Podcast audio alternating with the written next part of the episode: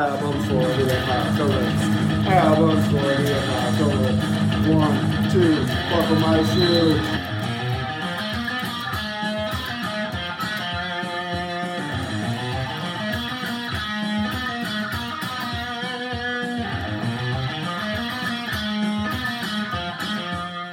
Hello, and welcome to Albums for the Apocalypse, the podcast where myself and my ever present co host Jack Hello. Decide which albums we are going to save from the inevitable apocalypse.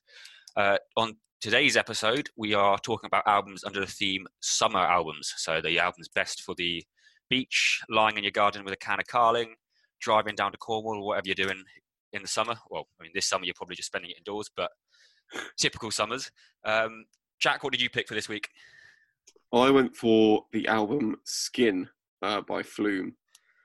Nice, good little bit, bit of choice. We've got quite a varied one. I chose NERD in search of, and then our guest pick slash listener pick this week uh, was Imagine Dragons. Shit, sorry, I mean Bastille, uh, Bad Blood, uh, as picked by the wonderful Owen Hill. He came back. he came his, back, got his he's- name in the podcast Get- again. he's getting his claws in. Um, I'll just start naming him in the uh, credits at some point. Yeah. Uh, before we dive Yeah. in, Jack, how's your week been? Been all right? Good.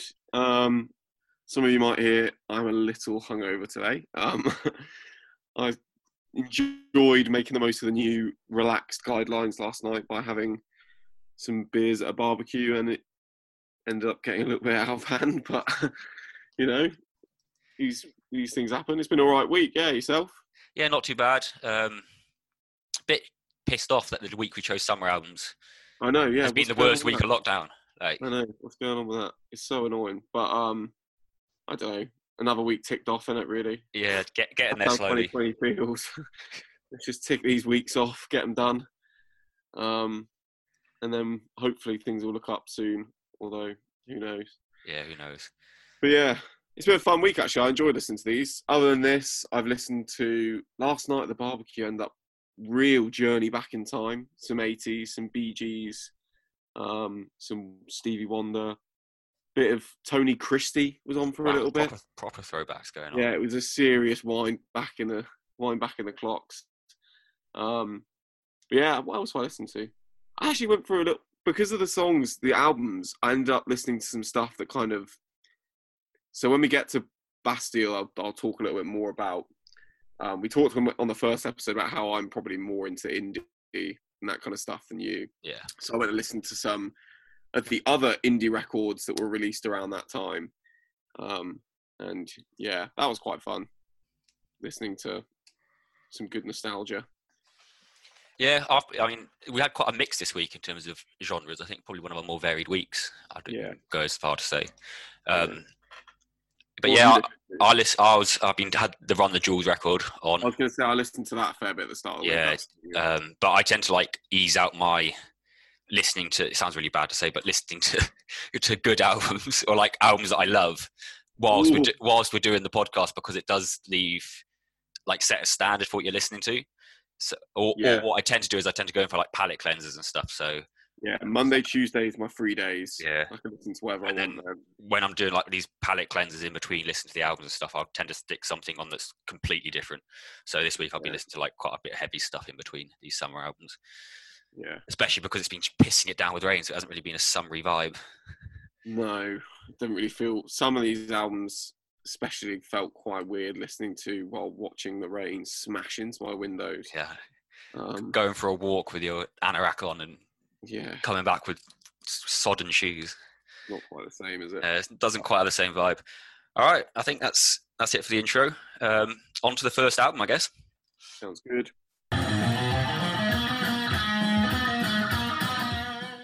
So, album number one was picked by myself, and it was, as I said, Flume with Skin. Um, so, Flume is the Australian artist, well, Australian project of a guy called Harley Streten, I think, something like that. Um, and this was released in May 2016. So, actually, that's based the start of the Australian winter. Um, but it went on to be the kind of definitive album of that Australian summer, so 2016 17. Um, went gold in the US, platinum in Australia, but just didn't really seem to hit here. I speak spoke to a lot of my English mates about this, and half of them have really only heard maybe one of the singles, and that was it. Yeah, um, uh, the only Flume thing I've listened to is is the mixtape he put out last year. Um, yeah, we'll get- which, which which I'll get onto, but I really like that. So I was quite Yeah. intrigued to go into this and see this. So it's a kind of so his style, if you're not familiar, is basically wonky electronic kind of. Um, that's his like, I guess, his go-to. I like the description wonky. I, Well, I, put. I, I put avant-garde or nuanced, but wonky works as well. It is wonky is the term. Like, I literally looked this up, but because I don't know how you describe this kind of music that well, so I Weird. googled it. That's what it said. Was Yeah. like, is the wobbling. Um, before we go, I'll go into some sentimental stuff about it soon because that is important when we talk about summer albums. Like when it's such a kind of broad topic, the sentiment is a big factor, I think. But just to talk about it on more of a musical level, um, it was actually built out from textures. So he basically got a film FX pack and started making all these weird like sounds and like they are. Again, I feel weird saying the word textures, but that is how you describe it. It's Yeah, like- it's it's a sample driven almost. Like, Yeah. obviously, it's not sampling previously done sounds, but it's the way it builds these soundscapes are through Yeah. dropping individual samples rather than beats. And so he's built these he's built these songs and some of them especially that most of the instrumental songs um you can really hear that like Wall Fuck you can seriously hear that he's kind of a that's a great name for a song um Wall Fuck but b he's also gone and kind of got these sound effects and turned them into um turned them into what is quite like a big built out track. Um sadly i don't think it works on all of them. I think some of them are left a little bit I mean, I'm just going to say weird, but also a little bit hollow because of that. Um, I think I don't know. This was a massive album for him, though, like in terms of his career. So it was worked out to be somewhat of a breakout into more of an international scene for him. Instead of he'd already been quite big in Australia, he worked with the like project of What So Not, which is another, um, I guess DJ project. It was him and another guy, but it's just the other guy now. I forgot what his, his name is. But yeah, um, and then from after this came out, he went and worked on Melodrama, just across the Tasman Sea with Lorde. So he's got a production credit on that, which is massively acclaimed album. Um, he worked on Big Fish Theory with Vince Staples, who features on this.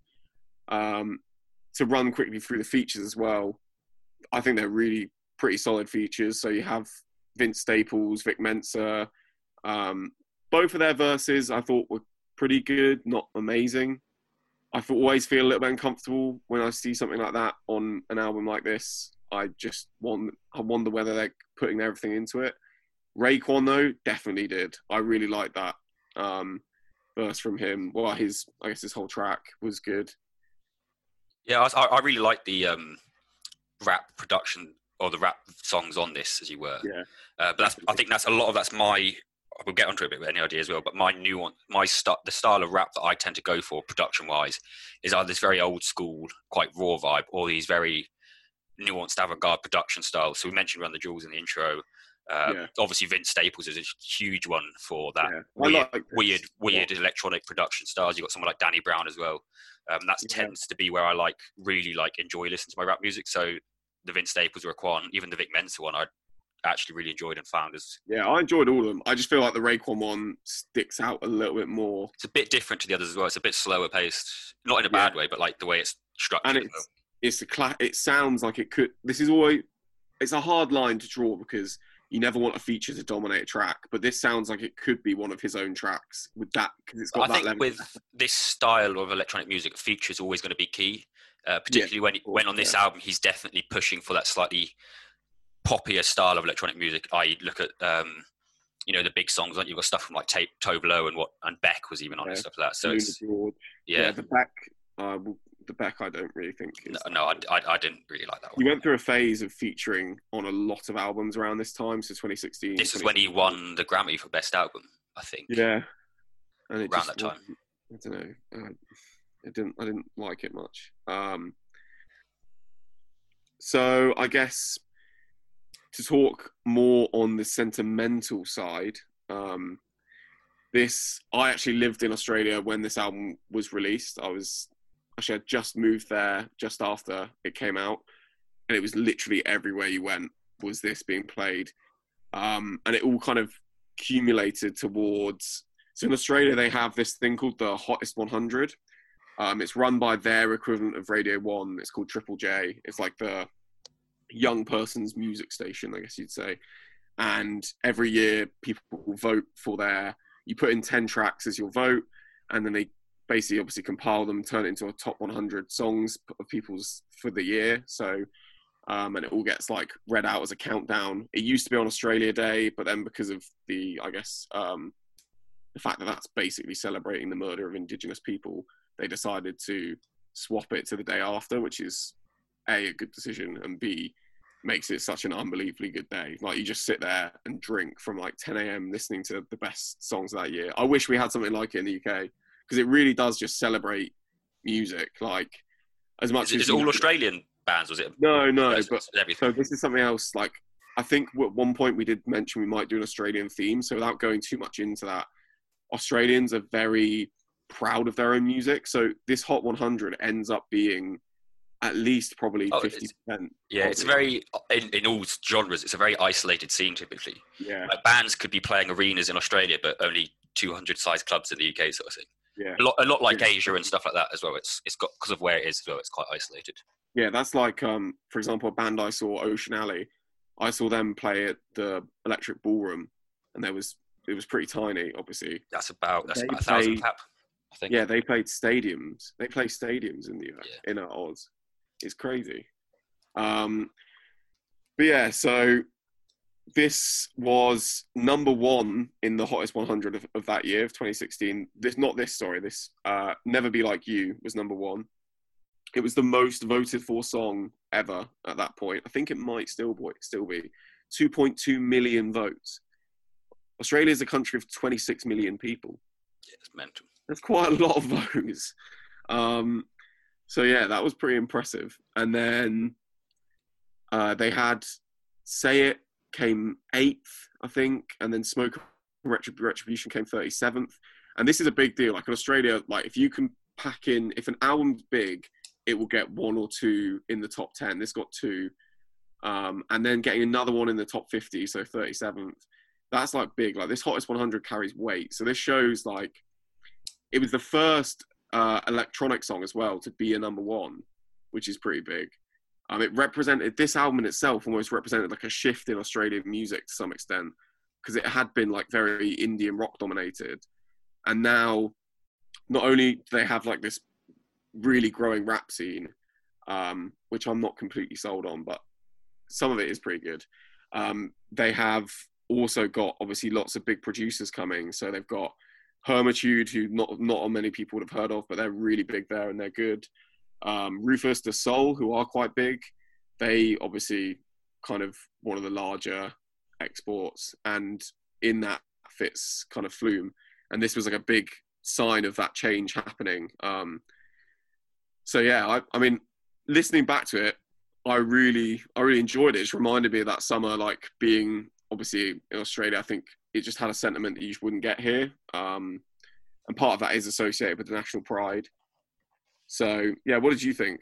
Uh, so my relationship with Flume, as I kind of said, is I listened to his mixtape that he put. I didn't realize. I thought it was an, album until I went back to look at it and realized it was labeled as a mixtape from last year. And my relationship with him is definitely that I prefer his weirder stuff. Um, and that's my sort of typical taste on this wobbly style, as Jack put it, of um, electronic music. So one of my favorite albums of the last few years um, was released by this producer. Uh, come uh, record her debut, Sophie. Um, she put out a phenomenal record. She's actually done Vince Staples as well on Big Fish Theory as well, and he she actually collabed with Flume on that mixtape. Um, but that's sort of like you said, that slightly weirder stuff I do like. So there were parts on this where I was like, oh, this is quite good. Um, so I wasn't sure whether you were criticizing it or not, but I really liked Wall Fuck.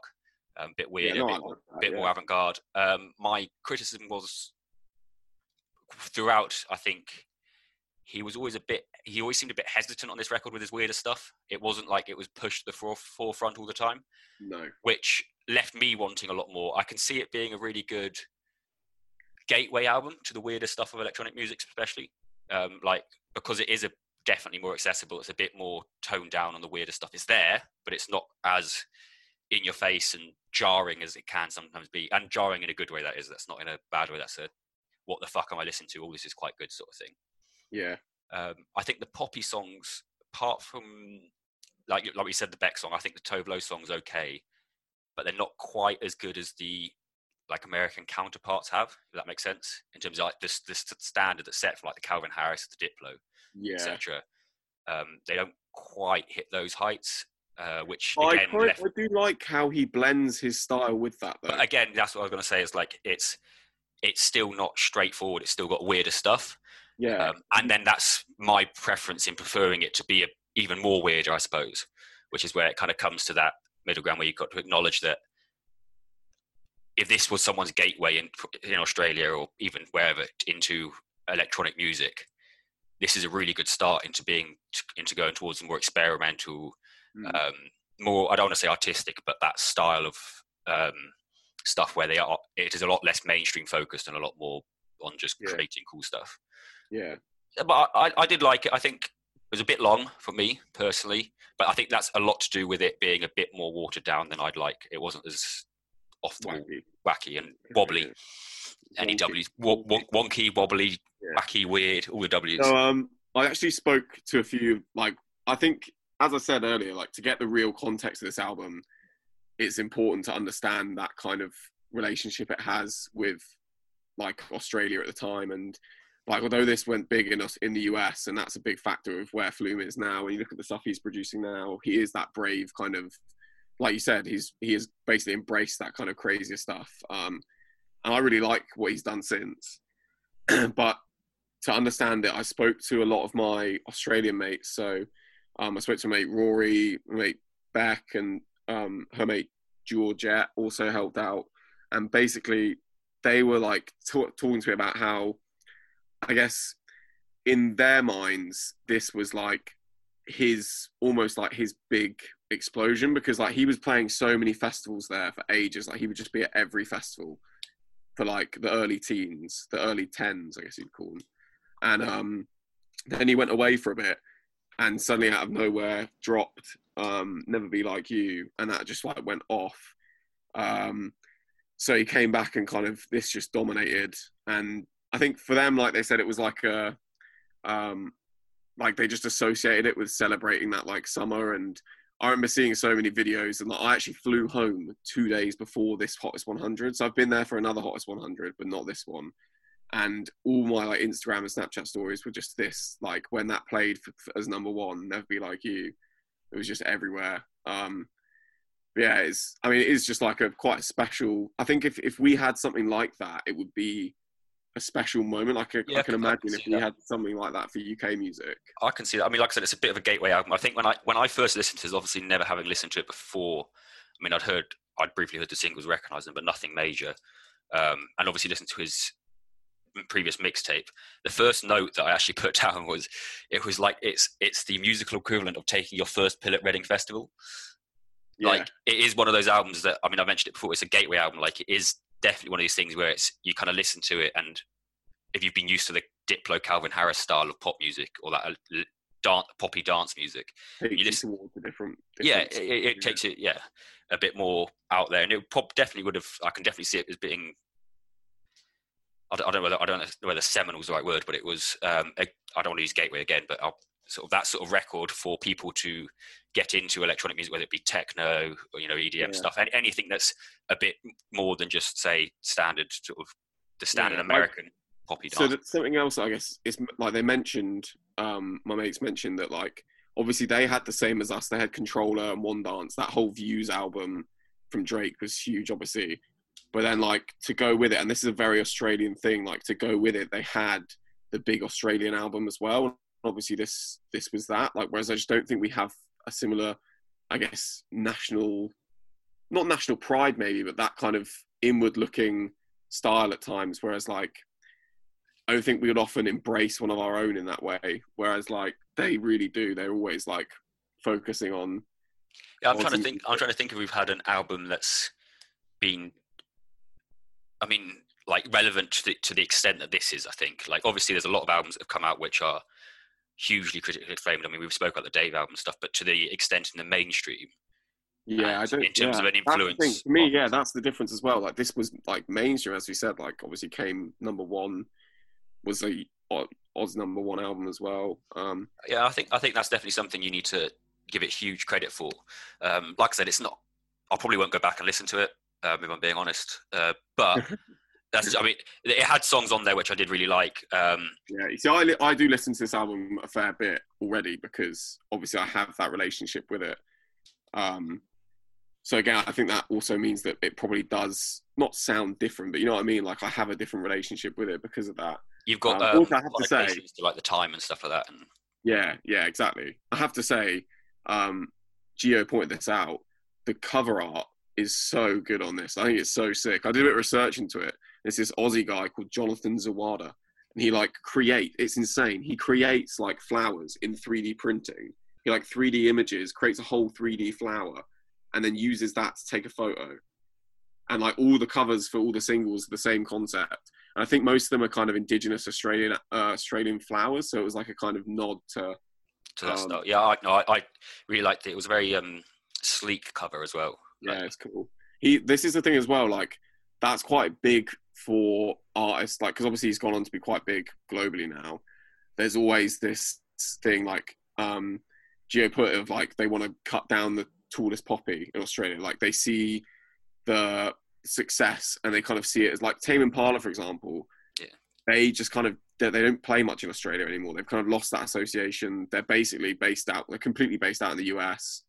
Um, and it's like to them, I think Australians like definitely one of my other mates, Liam. He was saying he feels like it's like Tame Impala have kind of just left Australia behind, and they just outgrown it, and they just don't, which is a shame. So I think it's important to see, even though it's so subtle, it's just like an album cover. It's important to see that like he still values that market and like that um, family. Yeah, appreciates where he came from, and and Yeah. obviously that was shown in his in the success in Australia as well. I think. Yeah, because that is the thing as well. Like, it is only 26 million people. Like, that is the goal for most Australian musicians. Yeah, I, I mean, like you said, to get what essentially ten percent of the votes, yeah, you've got to assume that some of the. I mean, assuming some of those would be doubles, but like ten percent of the votes of yeah. the Not everyone votes. 10% of the country to vote for you.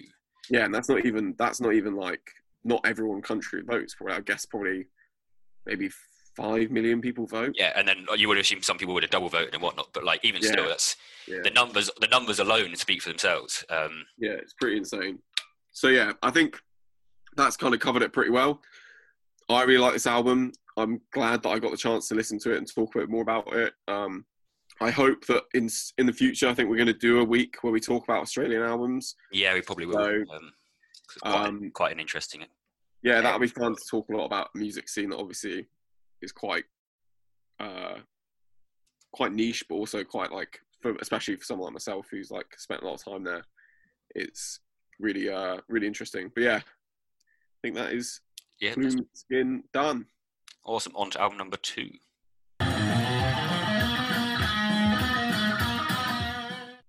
And up next, we have NERD in search of. Uh, this is the debut record um, of NERD, uh, funk rock group originally, and I'll say probably only on this album would you consider them straight up funk rock. I think their Mm. sound definitely changes beyond this. Um, the most famous member of this, if you didn't know, would be Pharrell Williams. Um, this was before he was happy uh, and all that stuff. This is before he started wearing a silly hat. Um, but uh, before NERD, there was the Neptunes, which were a production duo between Pharrell and Chad Hugo.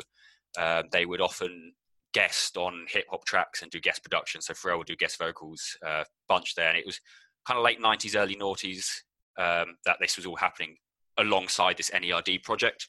Um, finally, it was made up with Shay Haley, um, who's was the guitarist, I think. Uh, but essentially, they're they're uh, just a little trio that made up this sort of group of wanting to make their own songs rather than producing others. Um, I suppose before we dive into the album, I'll just quickly mention a few of the artists that the Neptunes and Pharrell have worked with, so you get an idea of why, when we mention the sounds quite different to what you'd expect, um, you get an idea. So Neptunes were producers on Britney. They did Justin Timberlake's Justified, which is an unreal album. Uh, they worked on Drop It Like It's Hot. Uh, did a f- quite a few with Jay Z, um, and then Pharrell's done uh, probably most notable for, or maybe his best work as a producer, I'd say is Gwen Stefani's debut, Love Angel Music Baby. Yeah. Uh, and all this was obviously around, like we said, the late 90s, early noughties, uh, when there was a quite a varied style of pop music and hip hop and rap coming in, because it was obviously this. And then you end up with this funk rock style released in 2001 but re-released in 2002. Um, yeah, this and the reason I picked this was because it it is a summer album, although it has an edge to it, I think. But it being from sort of Pharrell and from that style, it definitely has a chilled out vibe, despite being reasonably dancey in terms Yeah. of like its pace and its beat and the funk to I it. think Uh, any you- opportunity to talk about Pharrell is, is Yeah, good. especially old school Pharrell. yeah, I think this album's often forgotten about purely because it doesn't sound like, like I mentioned, anything. I, I love. I don't wrong. I like a lot of what Pharrell does now, but I think people forget how significant he was back then. Like Oh, this he- is when he was he was involved in a lot of major cultural things. He was like, you think about. So he he basically was founding Billionaires Boys Club, the clothing brand around now around this time.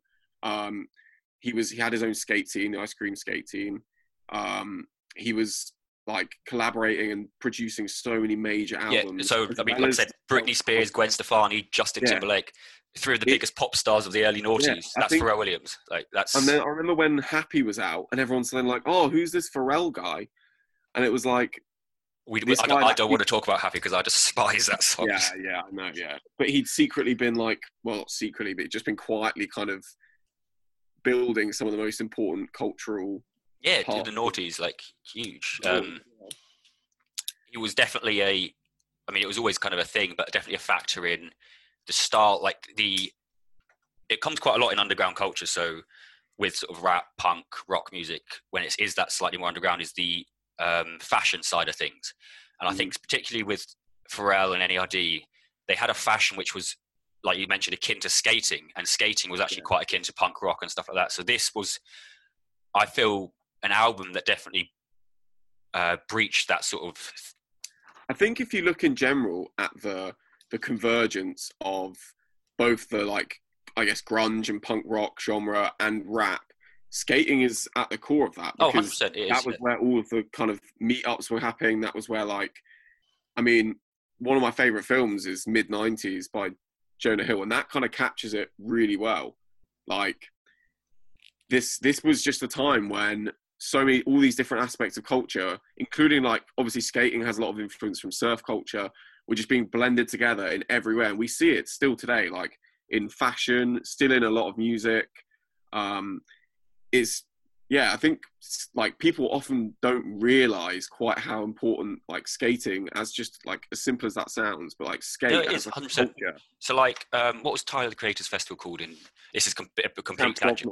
That's Camp it. He had like um, punk and hardcore bands playing that festival because they knew each other from the Cali skate scene and stuff like that. Which Yeah. is, which, which, then that's literally all it is. It's just, it's a, and this album is kind of an amalgamation of that, in the sense that it has these rough, raw, slightly aggressive edges of the punk rock that you would say, while still having the beat and the danceability of hip hop R and B. Yeah, it's got really hip hop beats. Oh, huge. Um, yeah, I, I just absolutely adore this record, and I think you mentioned it a bit before, but it is like the what if you were to meet in the middle for our music tastes. I think this record would be it. Yeah, like Um, a Venn, if you had a Venn diagram of our music tastes, this is literally going to be bang on in the middle. I wouldn't say NERD as a whole because they do after this album tend to go a bit more. They, they don't lose the funk edges, but they definitely lose the rawness, like the drums being quite high in the mix and Yeah. and like the slight subtle guitar works and stuff. But I, I mean, this yeah, I absolutely adore this record. Um, we're mentioning how it's been quite unique. They play their own instruments. I, th- I want to say I think it was Chad Hugo learned to play the guitar on this because they wanted to be a bit more funk rock. And then when you listen to the guitars on this, this isn't like basic guitar playing. This is weird and a bit off the wall. Yeah, Um, they're, they're a hugely, hugely talented trio. Um, and I mean, this, that's shown in all their albums, to be fair. But there's just something about this that is raw and, like we said, quite fresh, which is good for summer in that sense, which is why I quite like listening to yeah. it. I mean, there are so many tracks on this we could pick out. Um, I really enjoyed Bobby James. I liked the extension on that, and I liked the way he flipped the beat on it right at the end and like took it in another direction. Often I find when maybe this is just me, but I find a lot of the time when there's extensions on tracks, I always wonder like, did you need to do that? Like you could have just ended it there. Yeah, But this I really enjoyed it on um, Rockstar. I like that because that was again Rockstar as a sound, as a song, it's like a mix. it's one of the hardest songs ever. Um, Yeah, uh, so it comes in after one of the slower songs. Well, slower pace. I wouldn't say it's a slow song. In "Am I High," um, so it's a slightly slower, more chilled out song. yeah, And then you just it ends, and then you just get the fucking poses, yeah. and it just kicks in, Rockstar. and it's like it. That's like, um, I mean, I consider it one of the hardest fucking songs ever written. If I'm being honest, And then it has the in. vocals as well, mixed in with the like, still like, I guess I would say regular vocals, but like, yeah, it's oh, and the, it's- the drumming on it as well because it's fast paced. It's like punchy. Oh, it's Yeah, and like, insane. we talk a bit about we talked about when we earlier were discussing Flume. We talked about like, I guess, um semblance and stuff. And I think you know when you listen to that Flume album, you think of well, I at least think of like sitting in the garden with a beer and like being ready for a big day or a big night out or something. You listen to this and you just kind of it almost does take you back in time to like what it would have been like in that time, like carrying around a Nokia and It's like cargo, cargo shorts and a yeah, and literally every day you're going to the skate park because that is where the only place where things happen. and a torn up black Metallica t-shirt that everyone's wearing and stuff like that. yeah, it's it's pretty cool. I yeah, I really enjoyed listening to that album. Yeah. I mean, there's so much on it. I mean, I think people know songs. I think Lap Dance is probably one of the biggest songs on it. Um, the opening track, uh, people probably know. Uh, I do kind of want to mention that you say this is often forgotten. It's even forgotten in NERD sort of territory um, Yeah. because you've obviously got the albums Fly or Die, and then the most recent one have definitely hit the mainstream a bit more. And even NERD themselves only play two songs off this record live, which Yeah, I mean, I think it's also worth noting that the features on this, the like levels have changed completely. Like they went from on this they had obviously um I think had Kelis. and And Pusha T on Truth or Dare, which is a Yeah. huge song. That's a big big song. Yeah, so good. Anything Pusha T involved tends to be pretty good. Um, and then It's pretty much it. They had Lee Harvey on um, the on yeah, Dance, but nothing major. it. But then like their most recent album had Ed Sheeran, two Kendrick features, Andre. Rihanna. Like it's easy to see yeah. how that album was just so much more in the mainstream. and that's definitely when I mean, while they were obviously doing all this production work, Pharrell and Chad and as the Neptunes or individually were doing all this production work with huge artists, they were still quite people didn't quite know what they could do themselves yet as Mm. a thing. And this was definitely came out as like a statement as like, we're not going to come out and do a pop record. We're not going to come out and Yeah. do a rap record that sounds like Jay Z or this. We're going to come out and do our complete own thing. We're going was to almost like their way of saying we're not going to go in the box that I think you guys want us to go in. yeah, hundred percent. Yeah, is yeah, perfect. I, I yeah, like I said, I love it. It's pay, fast paced, but it's not too fast paced that it's a bit over the top. It's um, dancey. It's got nice pacing to it. So, like we said with Am I High and Provider, where it's Yeah. slow, it slows down a bit, but it doesn't go to a slow song as such. Yeah, Um, very listenable. oh, Very, yeah, very hugely. listenable. Not, Um, not going to give you kind of a headache. it flies by when you're listening to it. Um, yeah, honestly, like it's. I think I would go as far to say this is one of the best things Pharrell has been involved in, considering his. Um, and think about the songs I mentioned, the albums and songs I mentioned. Um, and yeah, I and Rockstar will always be one of the hardest songs ever written. I think in terms of like you don't have to be heavy to be aggressive, and the way it comes in Yeah, yeah. is I think that fucking poses is fucking iconic, and the fact they don't perform that bit live really pisses me off. they they don't they introduce it with "You can't be me," I'm that like intro rather than going just straight in with fucking poses. We should do that.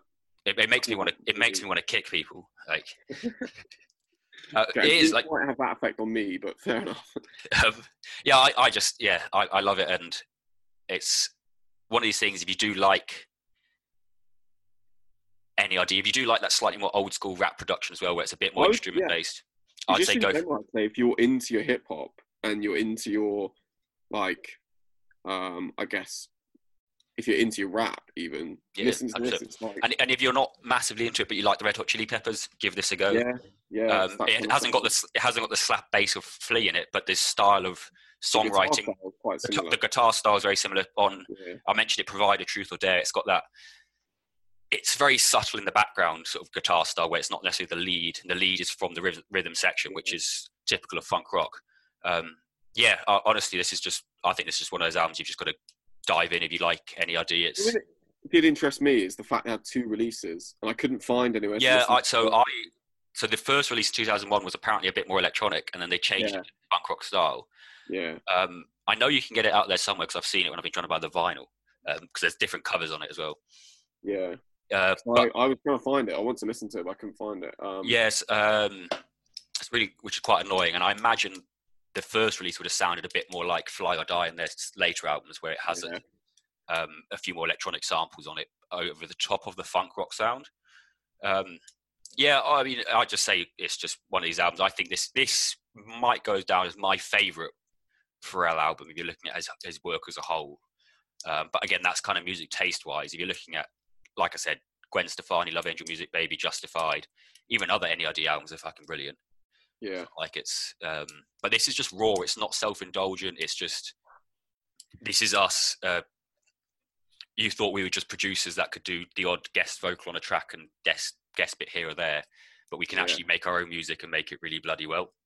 yeah, yeah. I, I've said it a lot. I really enjoyed it. Um, I think as a summer album as well, it kind of it does just work because, like I say, you can just picture it with like that those summer days. Yeah, just, I- you know, I mean, I was going to I was to write this down, but um, as Jack mentioned in another podcast, I don't drive, but it's definitely this driving down the Cali coast sort of yeah, style, yeah. top I down in a something like that sort of. a pretty beaten old Ford. Yeah, with your you know cargo shorts on, your skateboard in the back, sort of thing. Or maybe not even driving, maybe just skating. Just whole way. skating, yeah, just doing doing a little down downhill skating.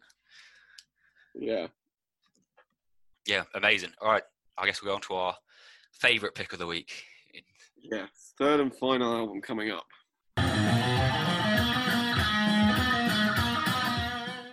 So, third and final album this week, suggested by Owen Hill um, via our live draw. It wasn't, you know, taken. We didn't pick it because he was the guest. So, live draw, obviously, every week is done on Wednesdays. Um, and this week, drawn was Blad Blood, the debut album from Bastille, um, released in 2013. It went straight to UK number one in the album chart. It's been three times platinum in the UK, one times platinum in uh, the US. It's it's hard to listen back to this album and I think really see quite how it was that. I mean, I kind of can see how it was that successful, but like to put it in perspective, in the same year, in my mind, one of the best albums ever. I'm obviously this is biased, but is AM, and that was released same year, and that's only one more times, like it's only four times platinum compared to this. So that's some perspective on this. Um, I think for me, this represents a lot of the problems that indie music has had in this decade. Um, firstly, I, I know Amos has got a rant building, so I'm just going to get my little rant out the way first. Um, if anyone can give me an example of an indie band that have kind of actually gone on to release multiple good albums in this decade, I would like to hear it. I mean, I know a lot of people may point to Foals, and I really like Foals, but I would describe them more as alt rock than indie rock. Um, they're not really doing anything, I guess I would put in the indie category. Um, this is obviously indie pop, but it's kind of they started off. I think their thing was trying to be this like choral vocal and mixing it in with the kind of big guitars and stuff like that, and it just kind of, it, I don't know, it. If you look at, I, I can't even. I went and listened to some of their newer stuff, right? Because I'd never heard of any of their newer stuff. Like, have you heard of any of it?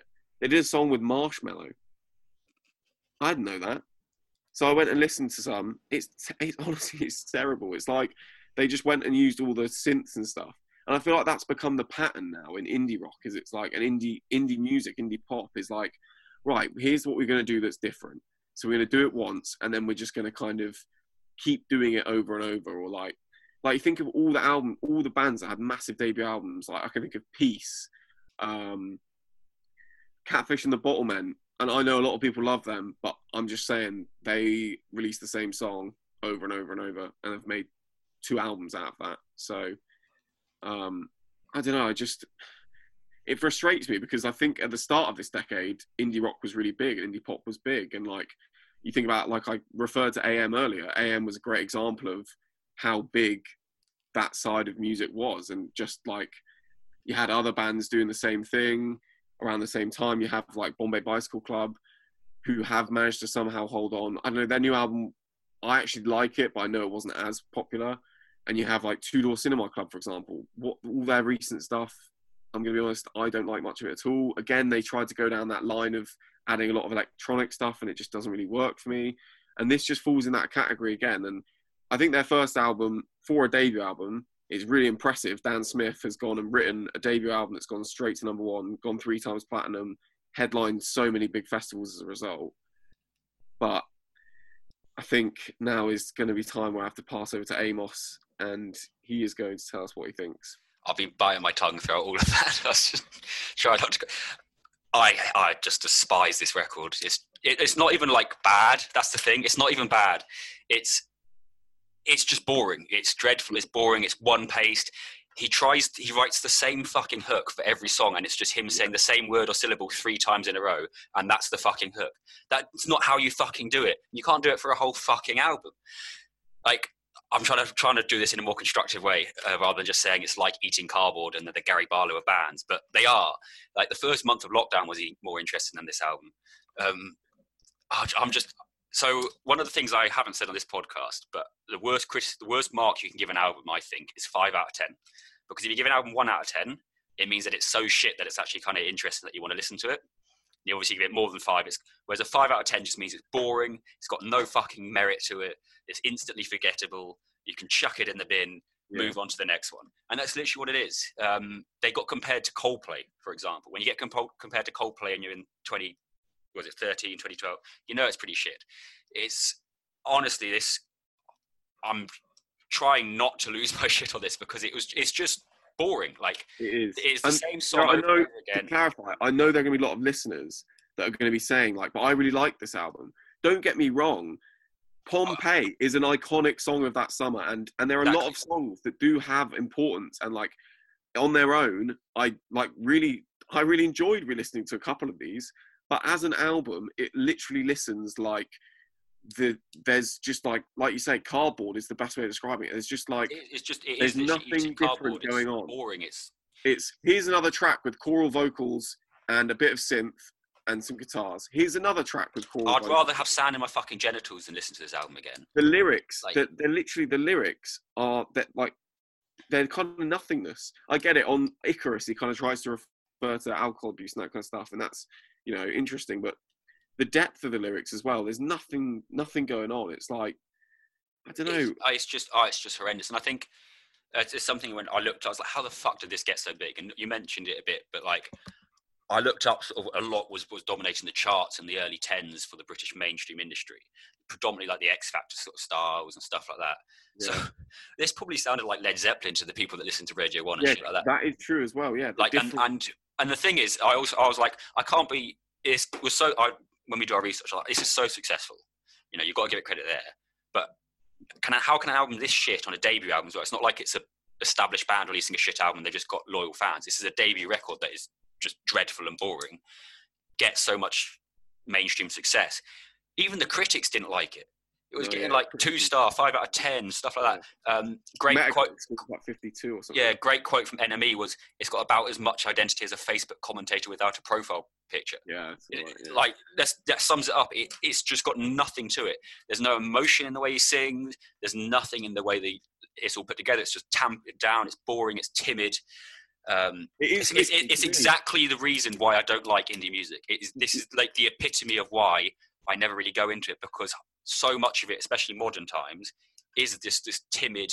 We're afraid to be offensive. We're afraid to be. And when we talked about independent edgy. releases, um, I want to go back to that comment you said just in a sec.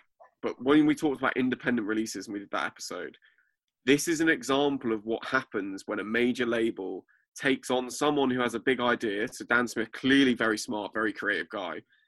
He, they've taken him on, and he's produced this, and you think I think he could probably do something way better. But you look at eight, and then you look at the stuff he's done since. This is what happens. Big Yeah. companies. I know. I see, like it's the, the- I'm, I, don't, I don't like ever like attacking someone's integrity, but there's definitely that you can tell there's definitely a pressure to produce a big single for this, and he, Yeah. which is why he's literally written the same song for every. I want to flip back song that's out. quickly to just where you said earlier about um, how indie music you feel like it doesn't express sometimes. It just, to me, that is the problem with indie music right now. But that's not like that shouldn't. No, no, be, no, no, not at the- all. the Like, whole like idea you mentioned, you mentioned AM, music- and I've got a huge amount of respect for Arctic Monkeys and the um, keep always forget the name of it, the last album. Tranquility Based Hotel and And, Casino. yeah, and how it's not really a very good album, but they tried something new. They had integrity. yeah. Alex, try it. Alex Turner was like, yeah. something like this is just boring. I'd much rather an album be bad but interesting than Yeah. something like this, which is just very average, boring, timid. Yeah, and I mean to make matters worse, their drummers, their the drummers a. Plymouth fan. Just, Oh, oh, yeah. just everything about this, I just didn't like it. the thing the thing is like indie music stands out and the reason why I've always liked it is because it is that idea that people try new styles they try adding new sounds they take a very con- simple concept normally rock and they add new ideas and new like twists and takes on it i mean that is i guess at its core what makes indie stand out and a lot of the time so like Catfish and the Bottlemen they have a very distinctive sound right but it's then Oh, I'd say they do, but their first album, definitely. Like you know, it's a Catfish and the Bottlemen song. The problem is you don't know which one it is. Like it's the idea of you should be able to grow from that and do something different. And new albums have new takes. Some albums are led by the drums. Some albums are led by this new sample that you found, and suddenly made you want to go for a funk route. Like it's the idea of being able to do lots, lots of different things. And to be fair, I'll give Foals credit for that because they, again, I'm not sure they really fall into indie, but like they are a good amalgamation of kind of mixing electronic into their music without completely Yeah, taking away from what made. I, I, I get that point as well because, like, when you look back at the birth of indie in the '80s, we'll actually talk about this probably next week. Little spoiler there. Um, in the sense that you've got the bands like The Cure, Joy Division, New Order, The Smiths, where they took this predominantly rock sound and completely changed the guitar tones and added extras. Yeah. And that's what I expect from my indie. And then, like, you obviously can go into the Britpop side of things as well, or whatever. Um, I like Arctic Monkeys, obviously being involved, being probably one of the big two of the biggest bands of this style. But it's just something like this. It's so timid. It's um, it's BBC introducing style. That's literally early early tens. Not not massively now, but they still kind of do it. BBC introducing every fucking band sounded the exact same, and it was the same formula of songwriting, and they just pushed them and pushed them and pushed them, and that's why people just fell for it, and that's why a lot of good alternative bands often missed out was purely because people just wanted to go for the cookie cutter style. Yeah, I mean the thing is, the problem I have as well is like, and this applies genre like across the genre, is like my friend, for example, my mate sends me lots of indie music because it's one of his favorite genres, and it got to the point where I just had to be honest with him. I was like, mate, I've, I don't know if you've noticed, but this all just sounds the same. Like there are all these different bands that are new, and they're like, you know, it's four lads from Manchester, it's four lads from Bradford, it's three lads from you know, just outside Newcastle, and their sound is just the same. Yeah. Like, It, it literally the, the anywhere here's Wonderwall meme spawned from this more or less. Yeah, everyone just wanted to be the same thing and everyone wanted to you know have the same sound and they all thought they could write songs like Oasis and or they all thought they could write songs like Arctic Monkeys. Yeah. or and then they try and maybe make it a bit different by adding a synth here and then you end up with this fucking album. Yeah. it's just forgettable. So like it's just and the, like I said the mainstream success baffles me but again at the same time it kind of does yeah, and it's weird because one of my uh, one of my other like I don't love it as lot as a lot of my mates do, but I really like the band Spector, who I would say are indie rock as well, and they are nowhere near this level of mainstream success, nothing even close, and they are producing significantly better, more different, varied music. All their albums sound kind of different. They have individual styles, and like that's the kind that's what indie is about. That's what it should be.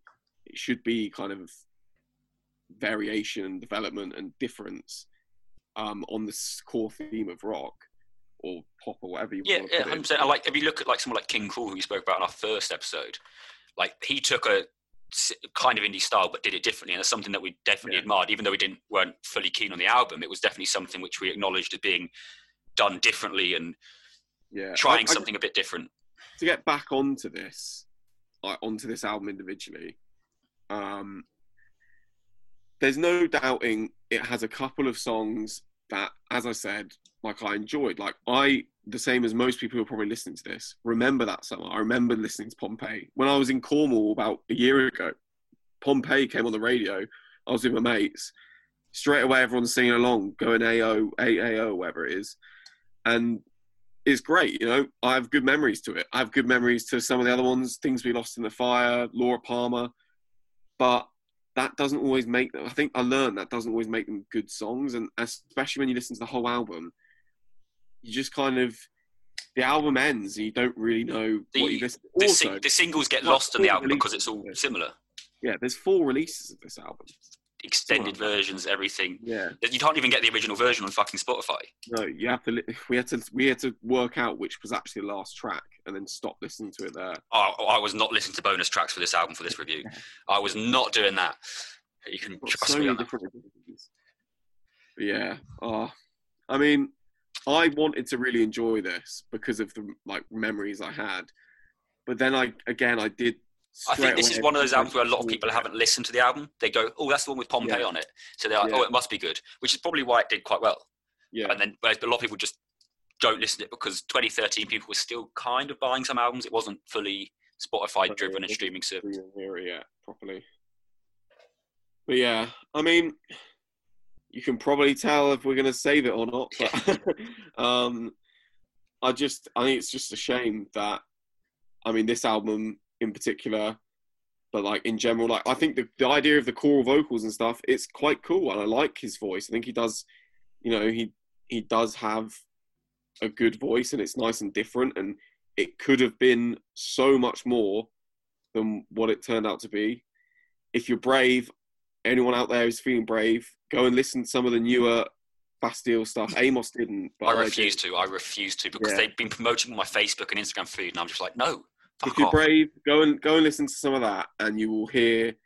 Like I'd never even heard of. There's two albums since. I'd never heard of either. Yeah, they, they fall off a cliff since kind of Yeah. popularity. go and listen to when it is. those, and you'll kind of be like, oh, oh, okay. Because there's a reason why you haven't heard of them since, pretty much. Yeah, um, I could write a book on how many ways I can call this album shit. So I think it's probably about time we maybe move on to the final part. Yeah, I'd say we'd probably go on that.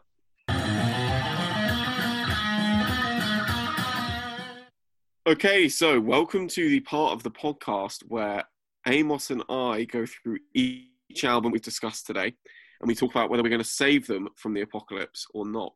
So, this is where we pick whether we'd like to take these albums and scurry off into the bunker with them or whether we're going to just leave them relics of a, of a lost time. Or even Amos suggested in the first episode that we throw them at whatever the problem is. I'm not quite sure how you Yeah, throw a Trump, does, record. does, doesn't Trump have shields up to stop us doing that? Yeah, Trump may do. I was thinking more. I don't know how you throw a record at a virus, but Trump would probably actually try it. Maybe inject it. At a far right Wow. Uh, Nazi protecting Winston Churchill. Yeah, Christ, that would actually be quite satisfying. Sling a, sling a copy of Bastille Bad Blood. to buy it first, that's the only problem. I'm sure there are probably people giving it away. Um, so first of all, we Actually, talked about Actually, before that, quickly, did you see the how much Bastille? There's a, I saw a fact on this complete off topic, but kind of Bastille's debut seven inch is selling for over three hundred pounds if you want to buy it second yeah. hand. What, what? Yeah, I was like, what? clarify, just in case anyone's unsure, seven inch refers to the size of the record. It's not Amos describing anything to do with Dan Smith's um, undergear, whatever you want to Yeah, refer to that. yeah, that is absurd. I think it's because of a really limited release. Or yeah, it was limited to a few hundred or something, but still, absolutely baffling. It wouldn't do as much damage either against them near Nazi. Yeah, what's the point? Yeah, Yeah, not as satisfying. Be a waste of money. Um, anyway, first we talked about uh, my choice, which was Skin by Flume. Amos, are you going to save it? okay, this is a hard one. So, based on the album musically, no. Mhm. But from what you've told me and its impact culturally, you kind of have to think it might be able to be saved in the sense that if it was just me on this podcast, I'd say no because I haven't experienced this album culturally Yeah. at all. Like So I said, it's flip very, it, very much. add some context. I think this and others. So there's uh, the album by RÜFÜS that has Inner Bloom on. That's big. Hermitude. They have a couple of really good albums that really did like impact the culture in a similar way. Um, I'm really torn on this as well because I, if it was like I say, I think you said obviously it was you, you wouldn't. I think if it was just me, I probably would. But for me, again, also tying it to the theme, obviously the theme of summer, I think it it kind of hits that nail quite well on the head. Um, Yeah, um, I, I mean, like I said, we didn't have any sun this week, so my opinion might be a bit different on it if I was lying in the garden sunbathing with a corona or something. Now, ironically, Uh, yeah. sat inside recording. Bloody typical, isn't it? But yeah, uh, it's it's a hard one because I, it didn't really click with me all the way through. And there, like I said, there were parts that I really liked, the weirder stuff, but that, like, that's my taste. Um, it has its moments, and it's just it is just one of these ones. That, do we just go off of, or do I just go off of the cultural impact of it and stuff? Um, I'm going to put this one in your hands. Oh fuck. Uh, you know what? It's our first electronic album, really, Yeah, that we've talked about. Um, I know I'll bring more ones in. As a gateway album, I think it's really good in the sense that if people were to go and look at what we've saved and see that as an electronic album, go and listen to it, it's definitely a gateway into what I. If I were to bring in some of my more weirder stuff, it's definitely a gateway in that sense. And if we were to say in our bunker, let's say, have people who are not as um, expansive in their music taste as maybe me and you are, you wouldn't play them uh, really weird. no, Uh, yeah. Was it wonky, wobbly, whatever, Wonky. wonky uh, electronic album? Before straight away, you'd probably play them something like this and ease them into it. And in that sense, because it is good in that sense, and from what you've told me for its cultural impact, and it's you've listened to it in the sun, I haven't. I'm going to be nice purely because I've saved all my hatred for one album this week. So that's that's it being saved, and I'm completely on board with that. Obviously, um, yeah, this album, a deck of VBs, slab of VBs, even slab of VBs, and a nice summer day. Wow, the Australian dream, mate. That's the Australian dream right there. Hundred percent. I think if we were to like have a social distance drinks in my garden, we'll put that on if it's sunny again, and we'll Yeah, see exactly. if my yeah. opinion changes. And it, I, like I said, we'll probably have some more sun now after we've done this theme. So no doubt I'll go listen to it and I'll come back and give you my feed, feedback after that as well. But Yeah. it's in the I- saving yeah. pile. I, I It's a shame it never quite reached that point here, but in terms of its like popularity, but um, I'm glad that you know, it's it's the it's an album with songs that are the montages over people's festival clips and stuff. yeah, yeah. Also, we get to get some nice album art, which yeah, is yeah, always exactly. good. We get a nice bit In a of color. bunker, we get something to look at. Yeah. Um, so which song would you like to save? So we every week we basically save a song each, and uh, they get put onto our songs to be saved playlist available on Spotify. Check it out. Um, it's a good way of kind of hearing what kind of stuff we've covered, and it gives you a good introduction to maybe if you haven't heard some of the older ep- episodes, gives you a good idea of like what went on and what we talked about. Um, so yeah, which song would you like to save, Amos? I'm gonna go off the basis that I think you're gonna be saving one of the collaboration songs. So I'm gonna pick the weirder one in Wall Fuck, also because of the name itself.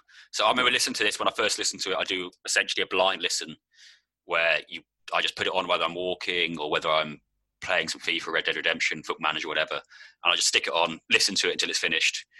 But if something pique, piques my interest during that first listen, I'll check out that song and note it down in uh, in my head. And that was the first song that properly piqued my interest before I even knew it was called Wall Fuck. So Yeah. yeah, Wall Fuck. So for me, I have a couple that I quite liked.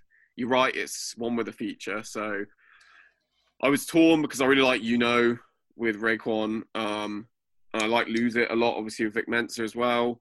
Both the singles, Never Be Like You and Say It.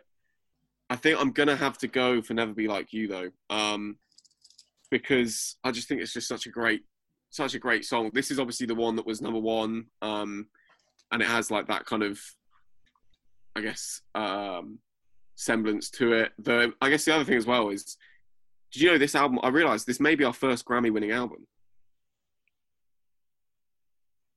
It's a 'Cause strong chance it is. I don't think I don't think- for Oasis um, did. We haven't picked. Uh. My Chemical Romance, maybe.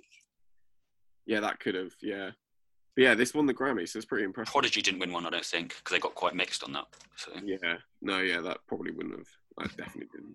But yeah, this is this won the Grammy, which I should have mentioned earlier. I forgot about that. Um, so next, you brought to the table NERD in search of. I think this one doesn't need much discussion. straight in. Um, That's being saved. first Pharrell album in, probably won't be our last Pharrell uh, album in. I wouldn't have thought. Um, but yeah, um, and like I said, if, you- if, you do like, if you do, I mean, you, you probably all you should all know who Pharrell Williams is, and if you haven't heard this, just go and listen to it. You might you might not quite vibe with it. You might, um, and just listen to NERD as well if you haven't listened to NERD because they're quite unique in their sound, I think, compared to a lot of. Yeah. I love so much of what Pharrell does, and this is a big part of that. So, yeah, this is no doubt going in. What song would you like to save? Um, there's just one for me on this one. Uh, it's Rockstar. Nice. Okay, Um, that was my choice, but my, back, Oh, we my finally got backup is actually the song before. Am I high? uh, nice, good good like variation. Then so we've got the uh, yeah, slightly harder song and then a slightly slower song going in as well. Yeah, I like that song as well. I don't. It was just um. It's got a really cool melody in it where it's, I can't, Yeah, I can't yeah. replicate because I can't sing, but it's the, the way he yeah, sings "Am I High?" Not Brian replica. Yeah, yeah. yeah, good. Yeah, I really enjoyed it. Um, so that one's going in as well. So we've saved two off there and saved that album. Now then, this is going to be really hard to decide. I don't know what's going to happen here. We've We might run out of toilet paper, so I'm thinking we might need to save it. Mate, I'm not wiping my ass with a vinyl. Can you imagine that? don't get me wrong, I don't like this album, but I'm not that desperate. Um, what do you think? Definitely not saving, I'm assuming. Yeah, not a chance. Okay, this is being thrown at a protester. Um, I like how this has kind of evolved from an apocalypse to an anti far right kind of I, you know, I wouldn't even throw it at them. I'd just make them listen to it. uh, would be yeah longer pain. Yeah, Then make them listen to the most extended version. Does that go against- believe it or not, is an hour and twenty five Yeah. minutes. But that might go against the Geneva 25 Conne- Convention. version of this album. Get done for war crimes if I make people listen to this album. Yeah. yeah, Tommy and his mates can have this. Um, so that's not being saved, but we do have to both save a song. What are you saving, Amos? I was going to ask this one to you. Can I save one of the remixes of Pompeii? No. All right, then I'm just going to say Pompeii. Damn it, that was what I wanted to say. Um, because it's the only one. Yeah, it's literally that's the only reason I was going for it because it, and the, the actual remixes of it aren't that bad. They're Yeah, I right. don't. I don't hate this song. I like this song. Um, I'm gonna say, fuck. Uh, I should have known you'd do that. Fuck It was, I'm it was say, the easy choice. I hate things we lost in the fire so much. I hate that with a passion. I, uh, I, fire, fire. Um, Icarus annoys me as well. Um, It's, it's really annoying. I was going to say this. There's no interlude that you could save and just like. no, yeah. Uh, I'm gonna save Laura Palmer Laura Palmer. because it's a reference to Twin Peaks, and that's about it. It's, it's a bit different. It's a slightly different song, just a tad. Is it? Oh, Okay. Yeah. It'll be nice. that. that makes it sound like a better choice. Um, so we have saved this week. Amos, do you want to? Uh, so you saved "Never Be Like You," and I saved "Wall Fuck" from Flume. Uh, you saved "Am I High?" and I saved "Rockstar" from NERD. And then both through gritted teeth, we saved Laura, Laura Palmer and Pompeii uh, from the Bastille album. Uh, Yeah. So just actually two albums. I thought it was only one this week, but two. just about, yeah. Nice to it's- Sway uh, you with Flume, which is good. I think we put we put Flume in for its cultural impact. We said at the start we were going to won't just put albums in because they're good. We'll put them in because of Yeah, elements. you have to. You have Take to. I mean, and again, that's if anything, that's what's stood so much against the bad, uh, the Bastille album as well because it, it the lack of encapsulates a lot of what we don't like. I like I say, go back, listen to it again, think about how average it sounds now. Think Especially about coming by, it opens with Pompeii as well. So it's like, Yeah. it's They literally, hit oh, here's our head- single. See you later. yeah. We hope you like 38 minutes of it. Yeah. Um, so yeah, I mean, I guess is now is the point where we can talk about next week's show. Um, so we will be posting all of this stuff on our Instagram. That's at Albums the Apocalypse. Our Facebook. Um, Instagram is definitely the best way to interact with us. We're always on there, always active. Uh, we post all our albums.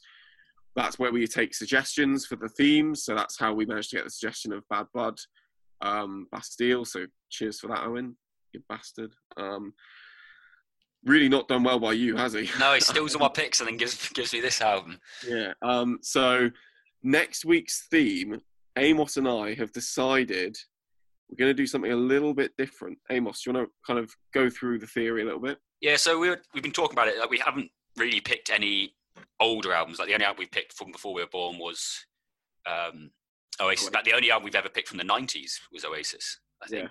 Uh, so we've been wanting to kind of like delve into some older albums, and then we kind of had the discussion about potentially doing the '80s as a whole. But then we realised how broad that is and how good a decade of music it was.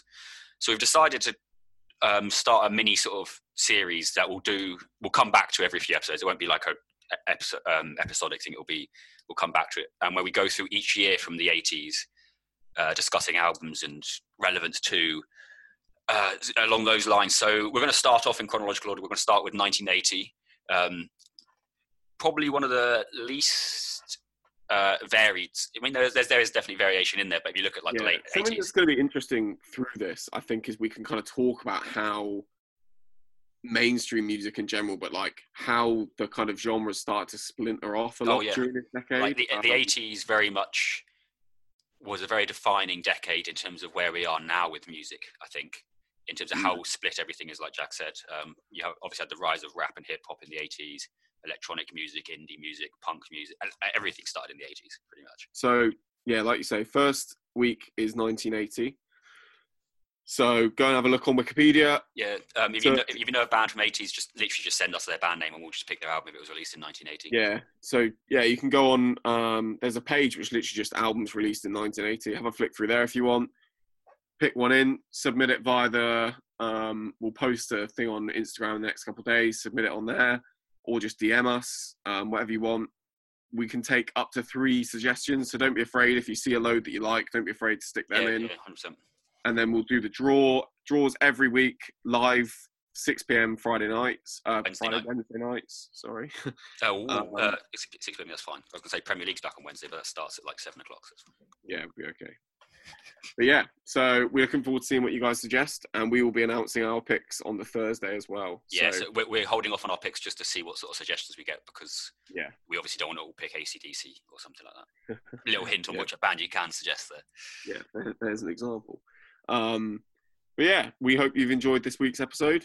Um, anything you'd like to add before we go and get in what is left of this sun? Uh, I don't think so. Um, Owen, uh, you need to buy me something before I let you back on the podcast. That's pretty much.